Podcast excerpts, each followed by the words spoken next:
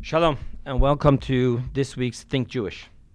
This week's title, this week's title that went out in the invite was When is it time to stop praying? Now, this has been a question that has been haunting me from the very first time I gave a lecture way back in Weston about prayer, and someone asked me that question. The question is extremely fundamental question in Jewish faith. I discussed it with my rabbis then, back and forth, and at some point, the question was just, do you really want to go there? Was what my rabbis told me. Do you really want to discuss the fact that sometimes God says no and tell the people to just give it up? I want to review this question now from the concept of the contradiction that there is in Jewish faith. Number one, there is the emuna slash acceptance versus the hishtadlut slash prayer. Prayer is a Jewish form of hishtadlut. Hishtadlut means to try. They tell they tell the story. I heard this from my uncle. They tell the story that happened in the war when the bombs started falling. The guy who was outside watching came running back into the bunker and said, Jews, we can no more rely on miracles. We need to stop praying the point of that is that for Jewish people, prayer is hishtadlut. Just like you go out and work, you sit down and you really pray. So I'm comparing hishtadlut, effort, with prayer, and acceptance with emunah. Now, if I've been praying for 18, 20, 25 years, I've been praying for something, and I'm not getting it is it time for me to hear God telling me no? Now, of course, my emunah would tell me that if it was good for me, God would have said yes. I just don't know what's good for me. That would be like, and I gave this example before, a child crying for a knife, not understanding why the parent is so mean, always saying no. But obviously, when the child will grow up, the child will understand that thank God my parents said no. So I can do that with God. I can go ahead and pray for 25 years and then finally understand what don't I get? God told me no. Now, if God told me no, it's not because he's a controlling God. It's not because he lacks in benevolence and compassion. But the reason God told me no, I will believe, is for my benefit. By the way, according to commentaries, that was the discussion between Eve and the serpent. Eve was telling the serpent, if God said no, don't eat from the fruit of the tree of knowledge, it's because it's not good for me. And God is protecting me. The serpent tried to present that God was actually trying to control and therefore, he told Eve that God knows that if you eat from the tree of knowledge, you'll be like him. He doesn't want you to be like him, he wants to be greater than you. So, that argument of when God tells me no, what it means, is already precedented in the opening of Genesis. But that means that I'm accepting that sometimes God tells me no. Now, obviously, the story in Genesis wasn't about a prayer. They weren't praying for fruits, and God said no. God just told them straight out, you can have from all the fruits in the garden, just don't touch that one. But I'm just using that perception of if I have to embrace that according to Jewish faith, sometimes God answers a prayer with the word no, then I can do that. I can do that and understand it's because God cares for me so much. The question on the table is not how to accept the answer no. The question on the table is Does God ever say no to a prayer? Now, obviously, we have so many stories that in our own life, we know someone who was sick, the entire community started praying, The person passed away anyway. The question is, what happens to those prayers? Did God say no? We have in our life enough situations where we can whisper to ourselves, listen, he's going to give a lecture about faith and all that stuff, but you and I know God says no. We've seen it happen. I'm going to ask you to suspend that thought for a moment. Why things don't happen the way we want it to happen is a different class. The question here is is it okay for me as a Jew who has faith in God, has acceptance of whatever God will decide, and on the same term, I also have this strong belief that prayer breaks through. This struggle was actually brought up in the Q&A of last week's class. At the time, I said, no, that's not what that topic is about. But in the week, I was thinking about it, and it was time to give a class. And I will not lie, I will not lie to you, God forbid. I've shied away from giving this class from the day I started public speaking. Because it seems to be no matter what you answer, you're in trouble. For whatever reason, this week, it dawned upon me. And that's what I'm sharing with you. Last week's Torah portion, what was it called? Va'etchanan. What does Va'etchanan mean? It means, and he requested. Our sages tell up, tell us, add up the numerical value of the word Va'etchanan, and what do you end up with? Number 515. There's a Kabbalistic reason we can talk about in the Q&A part, not important for right now, but he prayed 515 prayers for God to forgive him and allow him to go into Israel. Moses prayed 515 prayers. And what was the answer? No. Right? That's what we all know. God said no.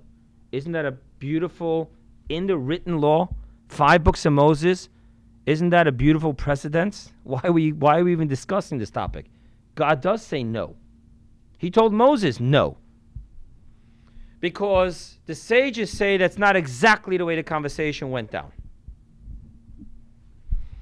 We're taught according to Jewish mysticism, and again, we'll talk about that later if you want in the Q&A. But for right now, let's focus on this one difficult theme. Is it okay to accept that God says no, and now we need to see what we need to do? What actually happens is, according to the sages, God told Moses, if you pray one more prayer, 516th prayer, I'm going to say yes. However, I'm telling you that the answer is no. So don't pray that 516th prayer.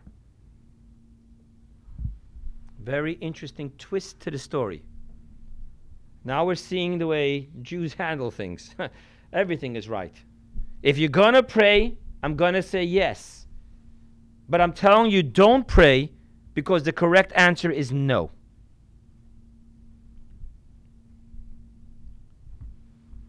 So, on one hand, we see that nothing stands in the way of prayer.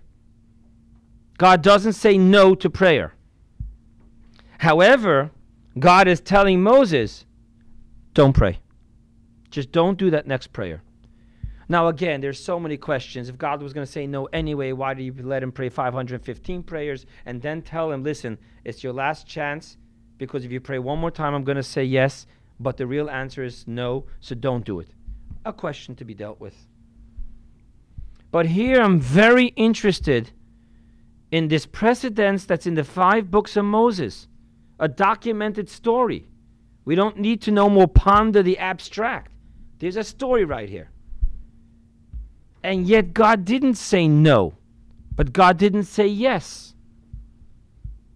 And how am I supposed to figure out when God's telling me what he told Moses? Moses had a conversation with him, as the verse says. And Moses spoke to God face to face. You and I don't do that.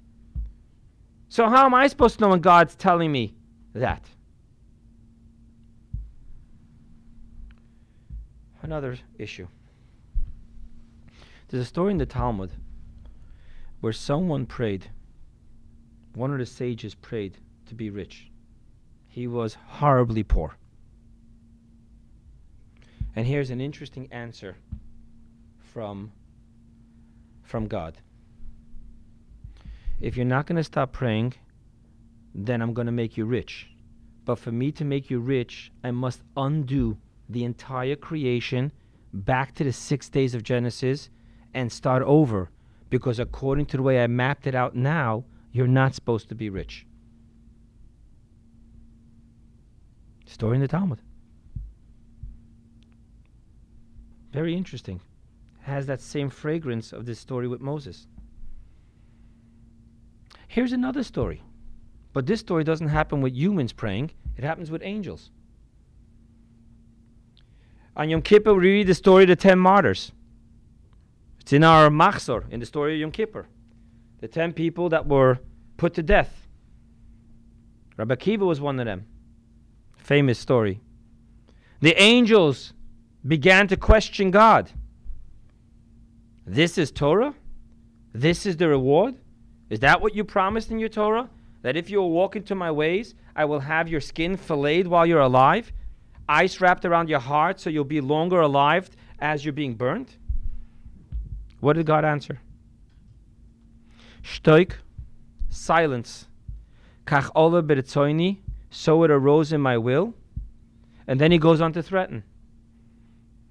If you say one more word, I'm going to revert the world back to water. And what happens? What does it mean, revert the world back to water? It's the same story the Talmud. What does it say in Genesis before creation? And the Spirit hovered upon the water. So again, he was saying the same thing. Very interesting stories. But how are we as humans supposed to deal with this story? How are we supposed to deal with this entire concept of pray, pray, pray? Because nothing, nothing gets in the way of prayer. How much more so when prayer is done with true teshuvah, returning of the heart. And yet, on the other hand, acceptance. Accept the judgment. It's actually interesting because the story of the ten martyrs actually, if you read the whole story, the emperor called them in and said, What is the law? If you kidnap someone and sell him into slavery, and the answer is it's punishable by death. And he said, Well, who paid for the job of the ten brothers, the sin, that they kidnapped Joseph and sold him into slavery? Benjamin wasn't there. And he said, It was never done. So I'm going to take the ten finest Jews who are the descendants, and you're going to pay the price. And what did the sages say? One second. We need to find out if heaven's okay with this. And it says that Rabbi Shmuel purified himself and went up. His soul had an elevation. And he asked, Is this the decree of God? And what does it say in the prayers? Yes, this is the cre- decree of God. Accept it. Accept it. So interesting. Accept it. Let's talk about. I just want to bring up some stories so we get both sides of the coin very clear. What did God tell Moses when he was about to destroy all the Jewish people after the golden calf? Leave me, I'm going to destroy them. Rashi immediately says, Moses says, Leave me. That means I have a choice not to leave. Immediately he started praying, and God didn't kill the Jews. We're having these interesting concepts here. What happens at the splitting of the sea? Moses is praying, and what does God tell him? Now is not the time to pray. Move ahead. This is my war, not yours. There's so much going on here with this, and you can bounce back and forth. Prayer can change God's mind. The entire concept of prayer is Yehi Ratzon. What does Yehi Ratzon mean? May it be His will. What does it mean, may it be His will? That means until now He willed A, we're praying that He should change His will. Yehi Ratzon. He who willed this should now will that. There's an interesting book that the Rebbe Blessed Memory quotes that says that prayer is a lack of emunah. Very interesting. Why? Because why am I praying? Because I don't like what God's doing now. So I want to change his mind. Isn't that a lack of emunah? There's actually a story of a very great rabbi, one of the Rebbes, and not from Chabad. It's a whole story where his child was very sick and they called him in because the doctor said it's over. He looked at his child, he looked up to God, and these were the words he said I will not be telling you what to do. By the way, when the Rebbe quotes this, he says, but this is not for mainstream. I guess people on a certain level, but this is definitely not mainstream. It's not our job to say, well, it must be tikkun, it must be this, I'm not praying. There's a mitzvah, a biblical mitzvah, to pray when you're in the time of need. But when we pray in the time of need, why are we supposed to pray? God's not telling us to pray like talking to a wall. God's telling us to pray because it's going to work. It would be ludicrous to believe that God's telling me when you're in need, you should pray. I'm going to tell you no, but you have a commandment to pray. That doesn't make sense. So the very commandment of prayer tells me that prayer works. And so much so that it says, even when the sword is on your throat, don't give up. What does it mean, don't give up? Pray.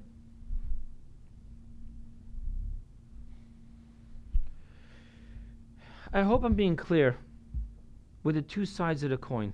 I don't want to weaken any side of it. I want to be very clear here that before we approach this lecture, any answer you're going to give to this question is heresy. That's what I'm presenting to you. To say that God says no to prayers and we, we accept that is heresy. To say that we don't have the commandment to accept God's verdict is heresy. Thus, the question for so many years to me sounded like a dead end question. Don't go there. You know, they have these all these cute questions. Can God create another God? Can God create a rock that he can't pick up? Can God kill himself? And, and the, the, the logic behind these questions, if you don't understand the question from a Kabbalistic point of view, is that I set you up. Checkmate. If you tell me God can't create a rock that he can't create, that he can't lift, then you tell me God can't do everything. If you're telling me that he could create a, lo- a rock that he can't lift, then he can't lift it, so he can't do everything. Those are the games that they play. So I'm just saying it seems to be that this is one of those questions. If I say that God commands me to pray, but it, it's not going to get nowhere, that's heresy. If you're telling me that I can always pray and I don't have to ever accept God's verdict, that's a lack of emunah and acceptance. I want to introduce to you, you've heard me speak about this before, and I printed it up so I can read it to you. I've spoken to you before about the 12 step program, recovery program. It's the foundation of all the recovery programs, all the anonymous programs. It started with, uh, you guys know the history Bill W., Dr. Bob, Dr. Jung, and uh, they created it for AA, Alcoholic Anonymous, and then very quickly it started going to all other forms of addiction. Let's go over quickly step one, two, because I want to get to step three. Step number one is to surrender. It just simply means to know there is nothing I can do to overcome my addiction. It's just that simple. The minute you think that you can control your addiction, then there's no recovery. And that's what they kept on saying. We have tried in every form and fashion to drink in a responsible way like other people do. We couldn't. That's the definition of addi- addiction to admit that we're absolutely powerless and our life has become unmanageable and we've tried everything from medicine to religion to everything. Nothing worked. Without coming to that conclusion, the 12 step program won't work for you. The 12 step program is founded upon that absolute surrender. My addiction is bigger than me, so I cannot end up in sobriety long term. Let's go to step number two. What's step number two in the 12 step program? to, to come to know, come to believe that there is a higher power who can stop my addiction. So my addiction is bigger than me, but there's a higher, a, a higher power that's bigger than it. Right? We were kids, right? My tati is stronger than your tati. That's basically what it is. I got a problem that's bigger than me, but I have a father who can handle this problem. What's step number three? Step number three is to hand your life over to this higher power. Now, step number three is a very interesting step. Step number one and two is not action, there's no action. Step number three is actually the first step that's an action. And that becomes problematic because what kind of action do you do when you give yourself over to God? So you're meeting your sponsor for step three, and we're going to now do the step three of the 12 step program. And then we're going to move on to step four. And when you meet with your sponsor to do step three, what do you do? You've got to do something. There's a way to go through step one, there's a way to go through step two. What do you do with step three? Most sponsors will actually have you do in a sacred place for you the step three prayer. Because the step three prayer is the point in where you give your life and your will over to God. So I want to read for you the step three prayer. God, I offer myself to thee to build with me and to do with me as thou wilt. Relieve me of the bondage of self, that I may better do thy will. Take away my difficulties, that victory over them. Here's where I really want you to pay attention. Take away my difficulties, that victory over them may bear witness to those I would help of thy power, thy love, thy way of life. May I do thy will always. What was that closing piece? Why am I asking in this prayer to be released of my bondage? Obviously, the reason anyone who is in active addiction is going for recovery is for only one simple reason. Because when your life becomes unmanageable, you're living in hell. You don't need to wait till the next world. Welcome to hell in this world. That's the definition of an unmanageable life. You're destroying everything your own health, your own life, your financing, your relationship, your marriage, your relationship with your kids, your relationship with your parents, with your siblings, every friend. You're living in hell. And the biggest part of that living in hell is that you keep on saying, I just, I'm, I'm not doing this no more. Knowing while you're saying that and crying and bawling your eyes out that you're going to do it again because that's the definition of addiction. So the reason why we pray that this bondage should be lifted from us is very simple. Because this is hell. But that's not what it says here. It says here something very amazing. Let's go back to Moses. God tells Moses, if you pray one more prayer, number 516, I will let you into Israel. However, I want you to know that it's not the right thing. Why? Why was it not the right thing for Moses to be allowed to enter into Israel? The verse hints it. In Hasidus, it's clearly explained.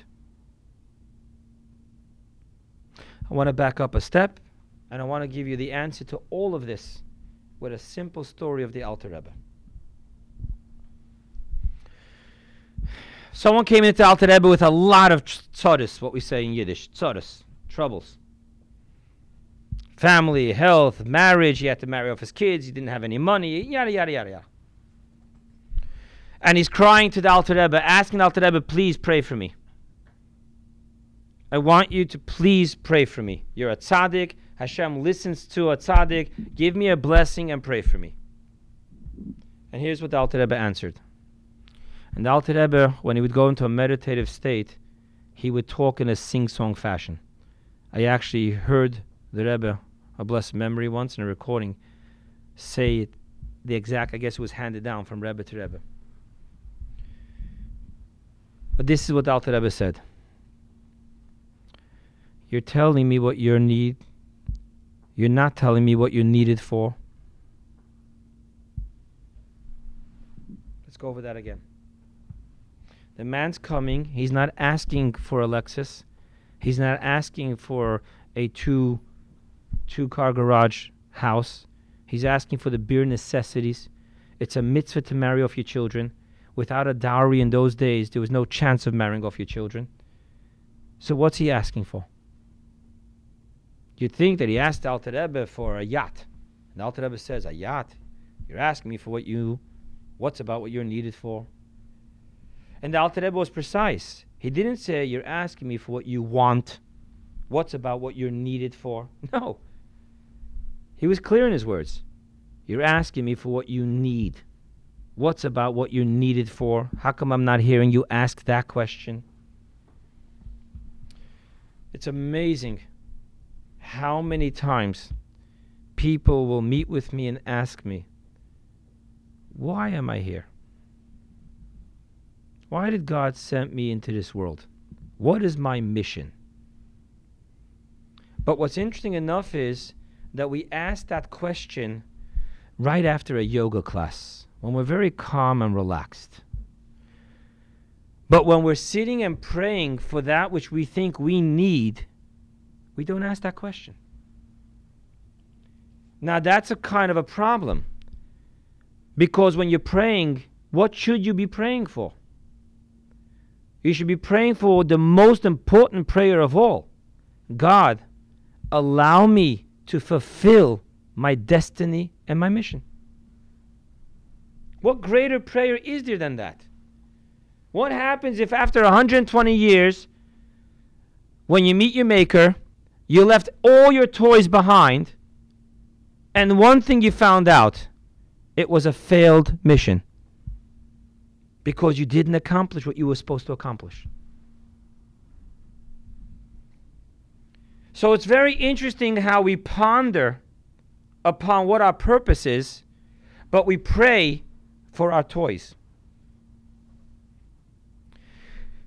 What God's telling Moses here is I hear what you're praying for. I hear what you're praying for. And I know why you're praying for it. Maimonides talks about it. Maimonides questions why do you think Moses and all the sages wanted Mashiach to come and be in Israel? Why? For falafel? He talks about that. The reason why they wanted Mashiach to come is because they would be free of anything else than to be one with God and study. Why did Moses want to go into Israel? Because out of 613 commandments, you can't do close to two thirds of them when you're not in Israel. And all the commandments concerning the book of Leviticus is all in the times of the Holy Temple when we're in Israel all the full blown laws of Jewish agriculture is when majority of the Jewish people are living in Israel. You can't do that in the desert. You can give charity with your manna, but you can't fulfill the laws of tithing, truma, sabbatical year. It's all in Israel. So why was Moses asking to go to Israel? For his own bank account? For his own glory and power? He was praying for spirituality, for union with God. And yet, what's the Alter Rebbe saying about this? You're telling me what you need. Yeah, for a man like Moses, spirituality is a need. 40 days and nights he went without eating, but he did not go without spirituality. So, Moses, even his spirituality, even his praying to God, allow me to serve you completely, was his need. What's God answering him? Let's talk about what you're needed for. What was Moses needed for? So the verse in last week's Torah portion tells us that Moses was to be buried right across from Baal Peor, which was the idol worship of those days. It was the polar opposite of Moses' holiness. And his combat was against that. Moses, as a true leader, could not leave his generation buried in the desert and go with their children into Israel. Because when Moses accepted leadership, it's not like under the canopy where you say, under the chuppah where you say, unto death do us part, but even in death we do not part. Moses had to remain with his people even in burial. which means that God is telling Moses, after all he said about him, remember that story when Miriam spoke Lashon Hara, his sister spoke Lashon Hara, gossip about him, and God for the first time tells us who Moses really is?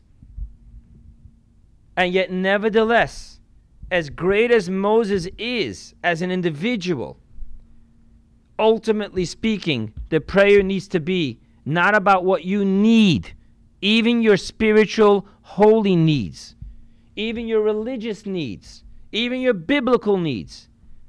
Tell me what you're needed for. I'm going to share with you a story. This story is a story that I heard from my friend. A lot of you know him, Rabbi Ruvi New, who serves up Chabad in East Boca. This story happened with him. I'm going to use this story just to tell a different dimension of we have no idea what we're needed for. And we'll never know until we stop praying for what we need. And let's talk about this for a moment. It was that Yom Kippur a couple of years ago when we were having a hurricane on Yom Kippur. You remember that year? All the bridges were locked up, it was very difficult. And actually, the radio was saying that the Jewish people are in their holiest day of the year. Many of them will not be listening to the radio. So please, if they ask you, please tell them, give them updates because they won't be hearing it by themselves. So Rabbi New had with him a friend who was helping him, and that friend with his wife, and his wife was pregnant, and she didn't go to shul. So she was alone at home. She didn't know what was happening. So she went outside to find someone just for an update she sees this older person, and this older person starts screaming at her. Imagine a pregnant woman. I know who you are. I know where you're staying. I know that rabbi, and I'm never going to step into synagogue, and don't even waste your time with me, and going off the handle. And she says, uh, I'm not asking you to do anything. I just want to know what's going on with the hurricane. So he tells her what's going on with the hurricane, and he makes her promise that he's not, she's not going to tell Rabbi New that his neighbor is Jewish. What she did with a promise, I don't know, but Rabbi New knew that he was Jewish. Now Rabbi New is starting to Chabad thinking, okay, if I go on the door, he's going to start screaming at me. So how do I get even a chance? So he decided he's going to send his wife, who was also pregnant, with the kids. Who's going to scream at a pregnant woman with kids in front of the kids? So sure enough, she goes and she knocks on the door with her kids. And he opens up. And I guess Rabbi New was wrong because he went off the handle. She promised me, I can't believe she told you I'm Jewish, and da da da da da da da. And the story goes on and on and on, screaming. And she's just saying, I'm just inviting you the last night of Sukkot, Shemini Atzeret. Come join us to eat. No religious services, no nothing. I'm telling you, I'm a good cook. That's what she told him. He told me. All of a sudden, in the background, walks up to the door an absolute German woman. Just want to put things in perspective. We're talking about a Holocaust survivor who obviously married a German woman. She says, "What what do you want from my husband?" She said, "Really? I'm just I'm just uh, I'm inviting him to dinner." She looks at her at Rebbitzin New and says, uh, "What time?" She says, this and this day this and this time. He'll be there. End the conversation. He showed up. He's sitting in the sukkah, and he was having a couple of lachayims, a couple more than a couple. And Rabbi Ruvi New, amongst amongst his talents, music is actually he's very gifted in music, and he was singing Hasidic melodies. This man came from a Hasidic home, and he's singing along, the alcohol is doing its job, and all of a sudden, they're in the middle of soup. They're in the middle of eating soup. He stands up, he points at Rabbi New and says, I hate you. Rabbi New tells me you can hear in the sukkah, like there was 25 people, you can hear the spoons drop hitting the, the bowls and the soup. Click, click, click. Dead silence. Rabbi New didn't know what to do. What, what do you do? you just kept quiet. Guy sits down, it's uncomfortable now. He says it didn't take 20 minutes. The guy stands back up and says, But Rabbi New, I love you. I haven't heard a song like this in 60 years. Rabbi New told me that for the rest of the night, every 20 minutes, I hate you. I ran away from this for 60 years. Gets back up. I love you. This was going back and forth, back and forth. This story is an introduction to the other story. Unfortunately, when Rabbi New met him, he was already in the last stage of terminal cancer. But Rabbi New got very close with him. He's not alive. He's not with us no more. Rabbi New tells me that he used to just sit in his house and talk. And he shared with him, for a different time, guys, he shared with him why he did what he did after the war. But he tells him this story, and this is what I want to share with you. He didn't go to synagogue. He obviously totally fought religion from A to Z. And he has a neighbor who was uh, an evangelist, you know, he wants, he tells him, You're not going to synagogue anyway, come with me to church. He tells Rabbi New, listen, I'm not going to synagogue, but I'm not going to church. But the guy's not stopping. So I told him, If I go with you once to church, we're done, we're over with. And he says, Yeah, just come once. So the guy tells Rabbi New, just to get him off my back, I went with him to church. She tells Rabbi New what happened in church. He's sitting there and he says, I felt it's foreign to me. You know, I grew up in a Jewish Hasidic home and this was foreign to me. So everyone's doing their stuff and I'm scanning the crowd. He says, immediately, my two eyes locked in with another two eyes, and we both immediately knew about each other that we're Jewish. He said, I got up. Imagine. Middle of church. He gets up, he goes over to the guy and says, What are you doing here? He starts screaming at him, You're Jewish. So the guy starts telling him, I went to an Orthodox synagogue, I went to a Reform synagogue, I didn't feel the spirituality. So he tells Rabbi New, I started screaming at him, Spirituality? Did you ever learn the Talmud? Do you know anything about your background? The end of the story was that they both left church together. Rabbi New tells me the story. I'm thinking to myself, wow. A Jew who has nothing nice to say about God, a Jew who Yom Kippur was screaming that he'll never step into synagogue, a Jew who promised never to have Jewish children, a Jew who married a German, a Holocaust survivor. And what was he needed for? Think for a moment now. What was he needed for? He was needed to go into church and just tap another Jew on the shoulder and say, Really? You really think you gave your own roots of fear chance before you decided to start going to church? Now, if you would have asked me, and I would know this person, I would not dream that that was his mission in life. Are you kidding me? doesn't put on tefillin, doesn't keep kosher, doesn't keep Shabbos, into married. I mean, I can go on and on and on where why this guy's going to be in hell for 4,000 years. But wrong. He wasn't. This man fulfilled his mission. This man fulfilled his mission. I'm going to tell you another story. This story is not such an easy story, I'm going to tell you why I'm telling you this story. Because how do we know? Did this man ever know that that's what he was meant to do? He probably died without knowing.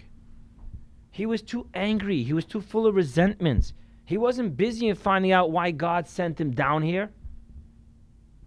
He was busy fighting with God for taking so many back up there. So I'm sitting here and I'm thinking to myself, how do you, how do you try to understand what you're needed for. How do you hear God tell you you're praying for this, but you're praying for the wrong thing? You're praying for what you need, but talk to me about what you're needed for. At the end of the day, coming back to heaven is about one thing came back, mission accomplished. And until we don't surrender that praying always with a Christmas list in our hand, we're going to sometimes hear God tell us, Stop, stop. What are you doing? Is that what this is all about? I will tell you that I'm a father. I have children that study abroad. I have kids in camp. And I cannot tell you how it feels when the phone call you get is, uh, Ta, Hi, how's everything? Yeah, well, Ty, I need some money. All parents complain about that. And yet we all do that to our ultimate parent. And I'm not saying that we shouldn't pray for what we need. But what I'm saying is the prayer becomes so different.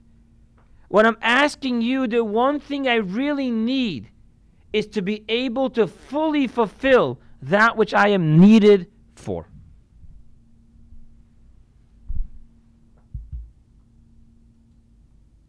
And until that doesn't become real to us, we're going to find ourselves in this great big checkmate on God.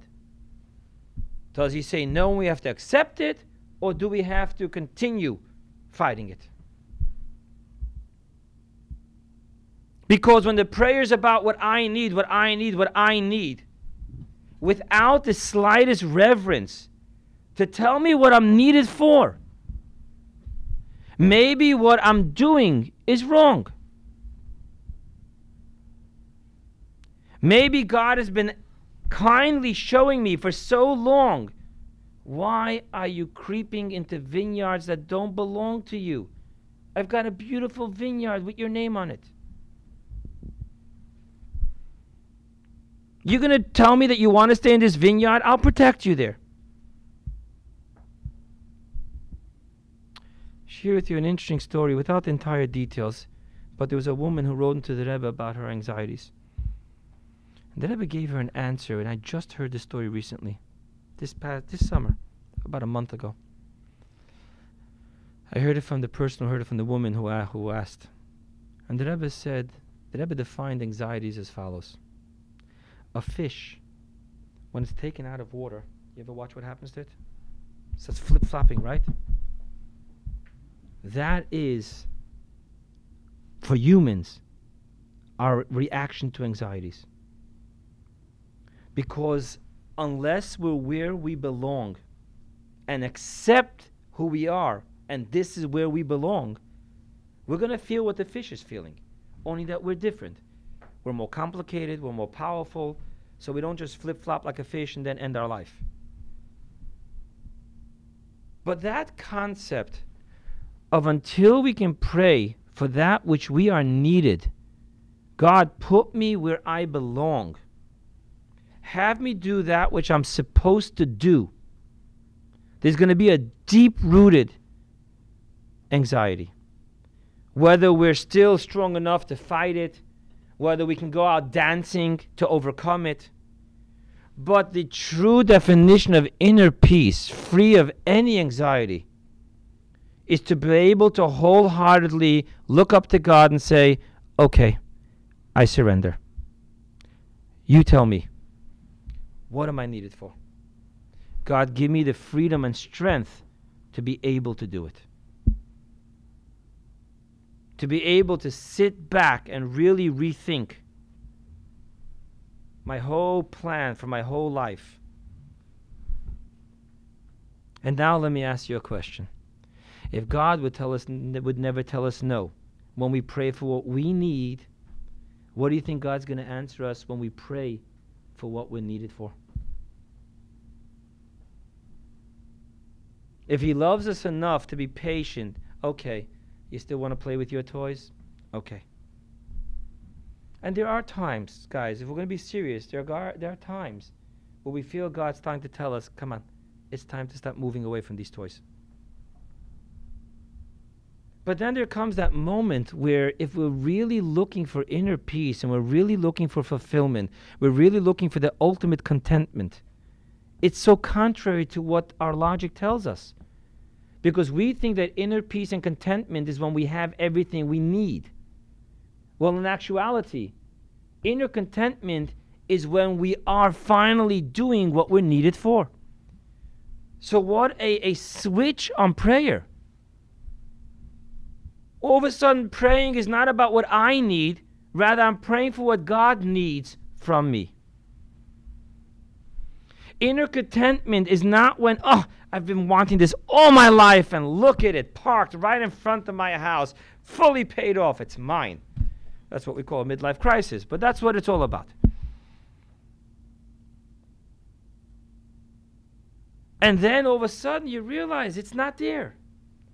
Inner contentment is not when I get what I want. Inner contentment is when I fulfill what I'm needed for. And that's what God told Moses. You have a chance. You're a tzaddik. You pray 516, you'll get what you want. You'll get what you need spiritually. But if you don't pray to 516th and you let me do what needs to be done, you'll get what you need it for. The man prayed to God, Make me rich. What did this sage need to be rich for? The man lived on a total different brainwave. He wasn't thinking what you and I were thinking. And yet God told him, You want? Fine. But that's not what you were created for in this system. So I want to be clear and practical. And it's difficult because um, I'm not going to hide behind anything. You guys see that I myself am still struggling with this whole concept. Practically speaking, you pray, you pray, you pray, and you're frustrated. And you scream at God. We do that. We scream at God. Why? Why? What am I praying for already? What am I praying for? I should find my shidduch? Is that a bad thing? Isn't that what you told me in Genesis? Be fruitful and multiply, preferably with your own spouse? What am I praying for already? And when I pray for wealth, what am I praying for? Do I want to go and play games like that? I'm asking you to allow me to be a good Jew. And why do you always have to tell me no? Now, you tell me why I see other people who are not living any type of spiritual life. And look at them, God. And this goes on and on with the resentment. And then we break down, oh, what am I going to be angry at God? That's not very smart. That wouldn't be a very smart plan to do. So let's go back to the praying, right? And we're bouncing back and forth between praying and screaming at God. And it's just, and then we come, we come to, to anyone we, we, we want to talk to, we trust. Tell me what I'm doing wrong. Really, tell me what am I doing wrong? What am I asking for? I'm asking for things that he told me to do, things that he defined as a Jewish life. And then the Alter Rebbe tells you what you're doing wrong is you're praying for your needs, spiritual needs, Jewish needs, but you're praying for your needs. Now here's here's a very interesting thing. I'm going to tell it to you in a nasty story, and then we're going to go and close it up with the spiritual side to that story. There was a great man by the name of Rabbi Brook. He was a big Rosh Yeshiva in Israel and Chabad. When he got older, you know, people when they get older don't make it through the night without waking up in the middle. They got to take care of bodily needs. So he would wake up, bladder. And he would wake up, he'd wash his hands, he'd do what he has to do, and then he'd take out a Mishnah and sit and learn. So one of his kids asked him, Ta, well, you learn all day anyway. If you got up in the middle of the night to empty your bladder, why don't you just do what you have to do, go back to sleep? You're anyway going to wake up tomorrow and learn. Rabbi Brook looked at his son and said, You really think my soul came all the way down here to empty my bladder? That's what I'm schlepping him down for? He was in the middle of a great shiur up in heaven. but we need you here. Why do we need you here? Because I can't get out of bed. And if I don't get out of bed, it's not going to be a very pretty sight. I need to get to the bathroom. Come down. And that was his mindset.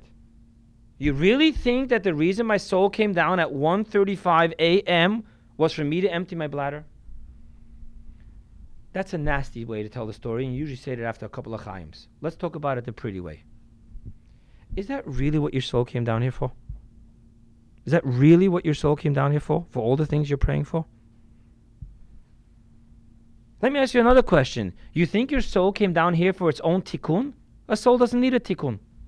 It was perfect before anything started. So why is my soul here? So the Alter Rebbe says clearly, the soul does not descend into this world for its own needs. It had no needs. The first time your soul came into this world, it was a perfect gem. What did it come here for? Now you understand why praying for your needs versus what you're needing for, needed for is so ridiculous from the soul's perspective?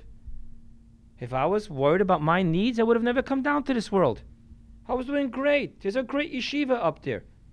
It's beautiful. Why did I come down here for? To deal with all my mind's confusions and hormonal craziness? So the soul had no needs.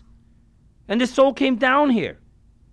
So for the soul to pray and participate in your prayer for what I need, he gets what God told Moses. I know it's your last day. I know you're about to die. But even now, I need you to think about what you're needed for. Your people in the de- desert need you, and the world, the global balance between good and evil, needs you buried right across from the idol. And Moses didn't pray the 516th prayer. So, again, practically speaking, you're praying and you're praying and you're praying. Can you stop for a moment and just be honest? I'm not even asking you or myself yet to change our format of prayer. That's huge. But can we at least be honest with ourselves? Just be honest. God, I heard this lecture. I heard this rabbi struggling with this concept, but let me be honest with you. This prayer is for what I need. That's okay. Just be cool with it. Know what you're doing. If you just become conscious of what you're doing, there'll come a time where you're going to say, you know, God, this time I'm praying for what I'm needed for. You tell me, what should I be, pray- be praying for right now? By the way, I want you to know it works. Came back from Venezuela, a hefty overweight.